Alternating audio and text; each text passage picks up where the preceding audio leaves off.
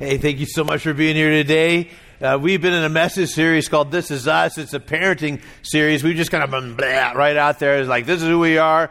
Now, it's not, uh, again, we're closing it down today, but that it really means that the work is just now getting started. So, yes, this is who we are, but it's not really who we want to be. So, we got a lot of work to do still. And uh, thank you for following along with us on this journey. I've heard, in fact, I was surprised. I, have heard from uh, high school students, it's like, man, I've loved this series. They said, you need to wait a while. Um, but anyway, just the kind of deal. But anyway, um, we've really enjoyed this series. Next weekend uh, is a holiday weekend. If you're in town, you've got to be here. Steph Rowe, one of my favorite communicators, is going to be here. She just knocks it out of the park every time we have her here and I'm uh, really looking forward so you can get to hear her, and uh, she'll she'll do a great great job. And then the following weekend, Jeremy Cowart is going to be here. Wow, you guys, you got to be here for that. It's going to be super fun. Incredible communicator, one of the greatest voices in our in our country right now, and uh, he will just be uh, he will just be great for us. So I hope, please, please, please, uh, plan on being here for that. All right, all right. Um, we're going to close it down here. This is, you know, last weekend we talked about uh, it was Mother's Day, so we really talked about mom and, grandmas and and uh, Lois and Eunice, those two people that really made a huge impact on the gospel. And uh, today we're going to talk about dads. We're not saving this for Father's Day, and like guys are like, oh, great, because uh, typically when we talk about dads, we like get out the bat. We're like, eh. but there's no bat. I don't have a bat here today, and we're not going to beat anybody up but uh, we're not saving this for Father's Day. So here we go. Check this out Ephesians 6 1 through 4. Children, obey your parents. Now, some of the kids like, didn't we already talk about this? I know. Like, yes, we did. A few weeks ago, we talked about children obeying. And if you weren't here for that, you need to watch that message, right? Please do. It and watch it with your kids. Because uh, they need to listen to that. It's a, and, and then there's going to be a lot of questions. Like you, you, so watch it together, make them do it. You're the mom and dad, so you can make them do it, right? Children, obey your parents. Why? Because you, right, kids, you kids belong to the Lord. For this is the right thing to do. Since you belong to the Lord, the right thing to do is obedience. That's it. Honor your father and mother. First and greatest and first commandment with a promise. If Right? You might want to circle that word if, because it's really there for a reason. If, so it kind of implies if I don't, right? There's a reason. So here we go. If you honor your father and mother, you might not, but if you do, things will go well for you. You want things to go well for you? Probably. I want things to go bad for me. Well, if you want things to go well for you, obedience to your mom and dad is the key. Oh. Oh, I didn't know that. And you get this thrown in for free. You will have a long life on the earth. Now, here's where we're going to talk about dads. So, that was the preface. Saw that set up. Dads, fathers, do not provoke your children to anger by the way you treat them because you can do that. You might do that, but you don't. We don't want you to do that. The apostle Paul like, no, this is out of bounds for dads who are followers of Jesus. Fathers, do not provoke your children to anger by the way you treat them. Rather, so there's an alternative, bring them up with the discipline and the instruction. So we've already talked about this earlier in this message series. We talked about discipline and the instruction that comes from the Lord. Great stuff. Exodus 34, verse 7. I lavish unfailing love to a thousand generations. I forgive iniquity, rebellion, and sin, but I do not excuse the guilty. I lay the sins on the parents, upon their children and grandchildren. The entire family is affected. So the entire family is affected by the sins of the father. Parent, right? So this goes down. It's like it trickles down. How far? Check this out. I lay the sins of the parents upon the, their children and their grand, and grandchildren. The entire family is affected, even children in the third or fourth generation. So the decisions I make as a dad affect not my, just my kids, but my kids' kids, and not just my kids' kids, but my kids' kids' kids' kids. I think that was right. It's just generational. Huge impact. The influence, guys, you have on your family cannot be understated. Psalm 78, verse 5. For he issued his laws to Jacob. So we already talked about the laws, right? The Ten Commandments. Here we go. He gave his instruction to Israel. He commanded our ancestors to teach them to their children. Why? So the next generation might know them. Even the children not yet born. It's generational. And they in turn will teach their own children. Now, I know, guys, we kind of tend to think, well, I don't know. What are my responsibilities as a dad? Change a few diapers, occasional feeding, go to a preschool play. I don't know. Right? Provide for my kids, pay for a wedding or two. You know, but really, I'm not really, you know, how much responsibility do I have? Well, there's way more to it than we probably realize. We are raising today the leaders of the 22nd century. And what the decisions that we make now will uh, have ramifications for generation after generation after generation. The things that we're dealing with right now is a direct result of the decisions that the moms and dads were making in the 1960s. That should scare the heebie jeebies out of you. What did we have in the 60s? Free love, Woodstock, experimentation, and all kinds of stuff. It started out well. We had a young, charismatic president that set the tone for optimism in the, for the coming decade. We were going to put people on the moon, and we, we were to ask not what our country can do for us, but what we can do for our country, and we were all buying into it. Government possessed big answers to our big problems, but all that faded away when President Kennedy was shot and killed. There were some things that were enacted Medicare, Medicaid. It was to help the elderly and the poor to pay for their health care.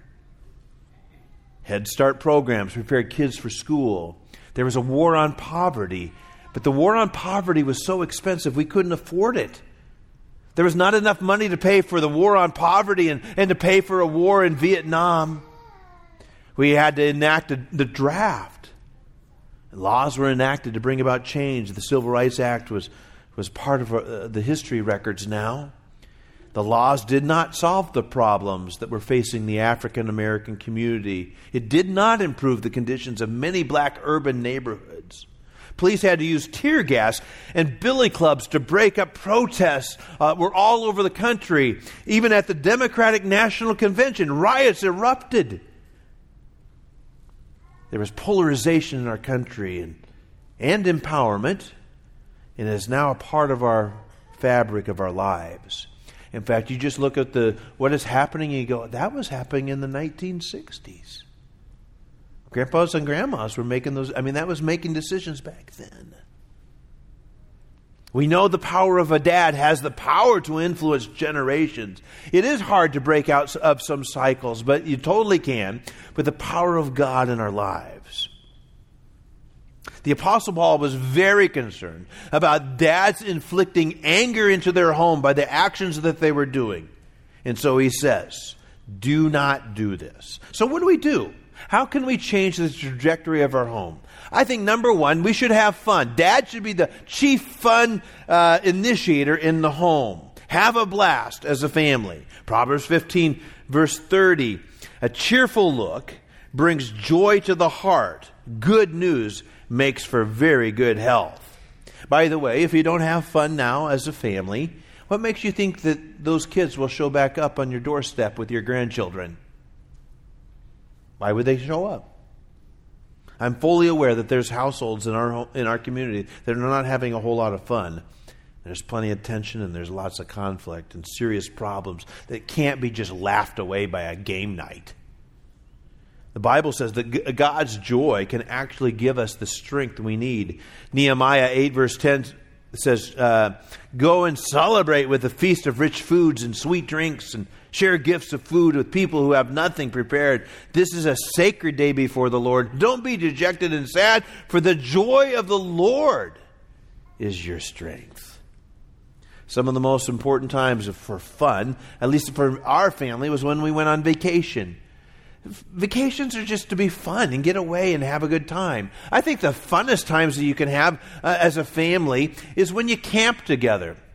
Now, our, in our family, when camping meant Hilton, basically, in our family. So we didn't do a lot of camping. We did do some, like when we went to Mexico to build houses. And one time I took my boys uh, camping and it was just us boys, and we went camping, and I had a tent, and, and I had to borrow some cook stoves and stuff. We didn't have equipment, but we went up into the mountains of Arizona, and we camped, and we hiked, and we, we tried to catch trout. And we camped right by this trout stream, and I remember washing my boys' hair in the water of that trout stream, and it was massively cold, and they just laughed a lot and giggled, and Justin still to this day says that that was the softest his hair has ever been. We just had a great time. As our kids entered high school age, we began to have game nights at our home. We would invite their friends to come over. It was just so much fun. We played games and laughed hard. Our favorite card game was Slime Sucking Pig. Truly the name of it. And, and uh, it involves hats and a lot of trash talking. It is truly a riot. We, we, in fact, I was talking with Elise Wolf, who, who was friends with our son Mitch during high school years, and she Elise would come and we just talked. It's like we miss our game nights because you know it's just it, that's kind of season has passed by, and and um, Elise was the chief fun person in our circle as well. And Elise uh, initiated, she made up games. Uh, and we, it was running charades. And so running a charades involved uh, a team being in one bedroom and a team being in another bedroom. And then they would run for clues and we'd give clues and they'd run back. I was convinced that the other team was cheating because they get it so fast. And I think they just, it's it's it's uh it's golfing, you know, or whatever, you know. And they, oh yeah, yeah, we got it. And they just run back. And I don't think I don't, I, we needed we needed some people to check and make sure, but I, but I think they most of the time cheated. Um, in fact, during game uh, during running charades, we had broken bones. It was so intense. I treasure those times. Now, game night at our house looks a little bit, a little bit different. It's Linda and I. There really is no running. We watch Wheel of Fortune and Jeopardy. That's the game night thing. So. In fact, it's so bad that we watch reruns of those things. One of the reasons I love being a grandpa is that the, my six year old grandkids are twins. Uh, they're just hilarious people. They don't even know they're hilarious, but they are hilarious. They live in a different world that nobody else is in, right? And you know this, they just make up stuff. They just make up things. And it usually is involves like grandma is going to be the baby and we're going to be the adults. And then it's super funny because you know that they're just mimicking their mom and dad. And like, that's so cool. But we, and then we just, uh, but uh, in fact, next weekend we're getting together with them, and I'm so looking forward to Caden, with being with Cade and Michaela because they just inject fun. Now, if you guys, if you don't know how to do this, I'm going to tell you a guy that, that can help you with this. Brad Bebenmeyer, he's a member of our church. Brad and Christy, I work with Christy. She's in our office, and every day I look forward to the stories she tells about what's going on in their family because they're just hilarious. I've tried to encourage her to write a book or a sitcom. It's so good. And Brad is the chief fun instigator in their family. And he's, I mean, he just injects that all the time. I want to be a brown Brad every time I'm near him because it's just fun. And you can do this. You can be a person who will bring fun into the equation, bring fun into your life. Proverbs 30. Verse 33 says, As the beating of cream yields butter, and striking the nose causes bleeding, so stirring up anger causes quarrels. Proverbs 27, verse 15 A quarrelsome wife is as annoying as a constant dripping on a rainy day. I, I, I don't even know what he's talking about. I did not write it, but I did have a guy ask me if I'd read it, so I did. But stopping her complaints is like trying to stop the wind or trying to hold something with greased hands. If we just bring in quarrelsome stuff or arguments or frustration, it's just impossible to stop. Proverbs 17, verse 1 Better a dry crust eaten in peace than a house filled with feasting and conflict. So he's just basically he's I don't care how much money you got and how, how good your food is, it's going to be bad if you got quarrelsome pro- people in your family. Life is way too short, and your times are, with your kids at your home are way too short to not have fun. Now, another thing, too, uh, besides injecting fun into the equation, is guys, be people of integrity. Nothing brings about frustration and anger into a home than the lack of integrity. Proverbs 14 26 says, Those who fear the Lord are secure. You want a secure home? Fear the Lord. Why? He will be a refuge for their children. Fear of the Lord is life giving fountain. It offers escape from the snares of death. Being a person of integrity starts with little stuff. Never starts with the big things, always starts with little stuff like, hey, after school, you know, I look forward to playing catch with you. And then you blow it off. I can't wait to see you, honey, tonight in your play. You're going to knock it out of the park. I, I, I'm going to be there. And all of a sudden, the promises just forgotten. For whatever reason, little Junior realizes that dad means well, but he isn't showing. Promises are made promises are broken. It used to be that if a man gave his word, it was as good as gold.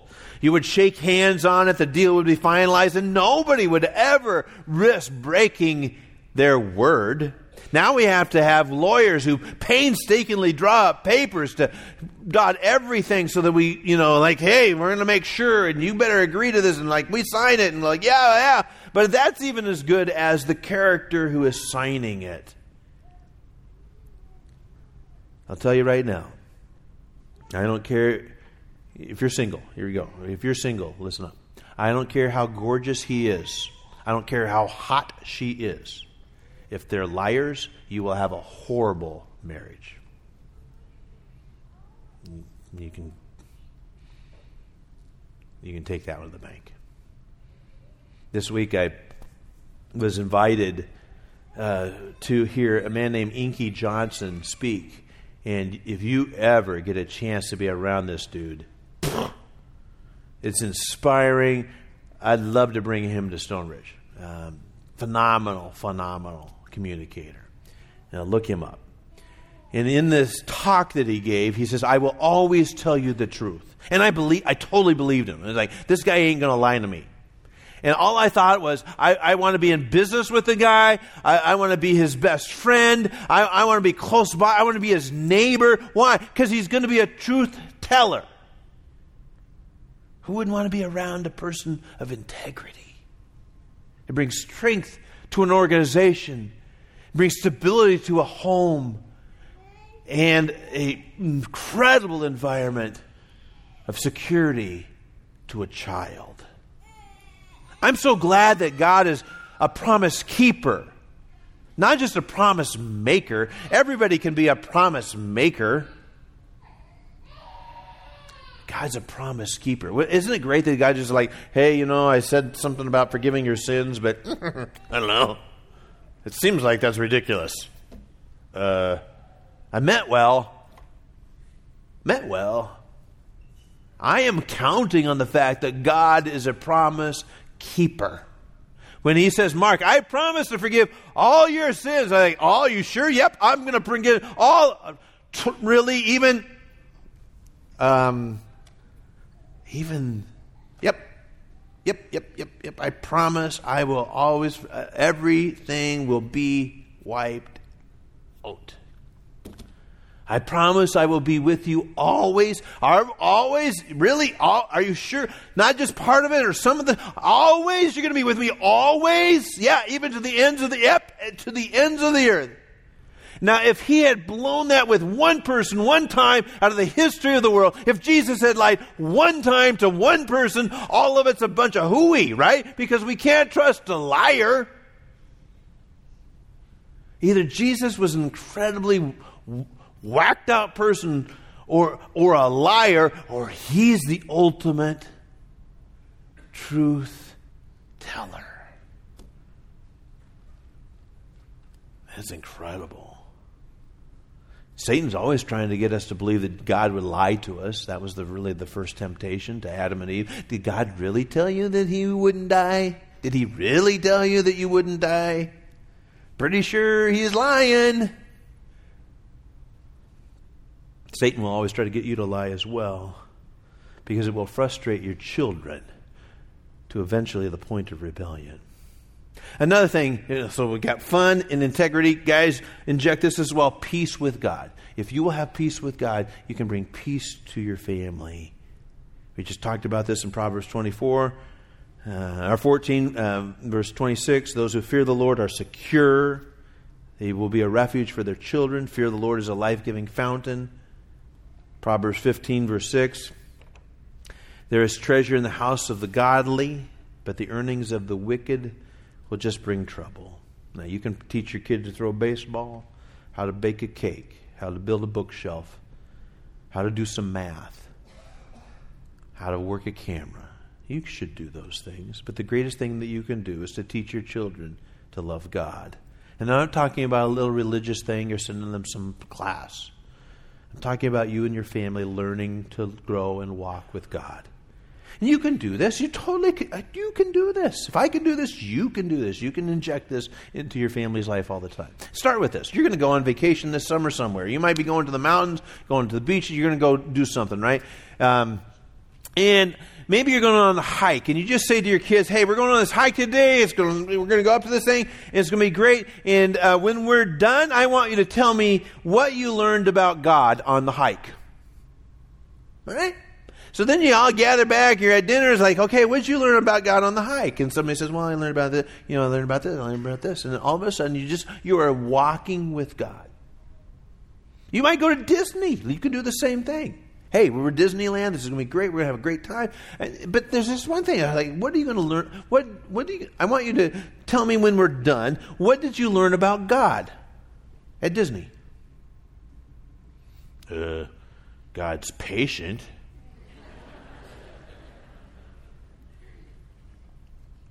He's creative. He's full of wonder and joy. It's all over the place right? You can totally do this. It's just it's just a little chance to say, hey, while, while, while we're doing life, you might even say this to your kids when they go, so what did you learn about God today? All right. Just little bits right there. And in those conversations, in those conversations that you have, by the way, you won't care how much money you spent on your vacation when you hear those answers. You won't care. You won't be concerned about stuff. You will sit back and go, I am so rich, I can hardly stand it. I can hardly stand it. There are all kinds of ways to begin to live a life that is centered on God. And if everybody is doing in this your home, you're guaranteed that there will be peace. And let me just say this. There's some folks in here that you're single, you're single parents. I don't even know how you do it. It was hard enough with two of us on the same page. The amount of energy, emotionally, physically, spiritually, that it takes to navigate that, uh, yeah. That's and then to kind of like okay, we're trading off and we're trading off, and I got to deal with him, I got to deal with her, and that's just emotionally and physically and spiritually, you know. And um, You're, you're my hero for doing that. That's hard work. And you can do this. And our church would be glad to come alongside you and give you whatever resources we can to help you navigate through those times. It is, it is hard. And uh, I know for our family how important that has been. You can make your home fun you can be a person of integrity. You can point your children to God. Some of you are in the stage right now where millions of things are going on, and kids stuff and church things, and you're full throttle through life in the accomplishments, and, for, and you're hitting the teenage years, and massive stress, and financial outgoes, and all that kind of stuff, and and uh, you're in the midst of a, a, a lot of go- things going on. Maybe you're where Linda and I are right now, where our kids are out of the house and our kids are becoming good people. There's more more times than not than when we just think, we are so blessed. And we can't take a whole lot of credit. But I look back on our family tree, and I'm thankful for great, great, great grandparents who were Christ followers way back when, who started the ball rolling. Right? I watched a family get baptized today on our Omaha campus here. In there, there was generations, just generations. And what they experienced today was awesome.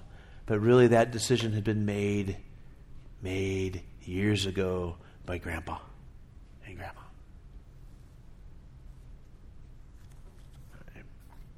If that's where you're at, you are so rich.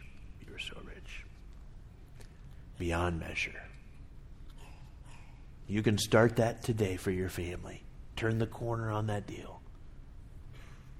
Right? Let's pray. God, thank you so much. Here and now, boy, we've worked hard for the last several weeks trying to figure this stuff out. I know the hard work, heavy lifting is just getting going. Watch families coming in here today, just marvel at their tenacity, their intensity. Appreciate them today bringing their kids and gathering around the uh, fellow believers. Such a good time. I pray that this has been a good service for them. For some of us, we're like, oh, okay, I'm tapping out. I don't even know how to manage this anymore. I'm so tired. I pray that you will give them the patience, the kindness, the gentleness, the energy they need. Thank you so much for being a good father to us. We're grateful. We love you, Lord. In Christ we pray. Amen. All righty. Thank you so much for being here. Hope you're here next Sunday. Blessings to you. Have a great, great day.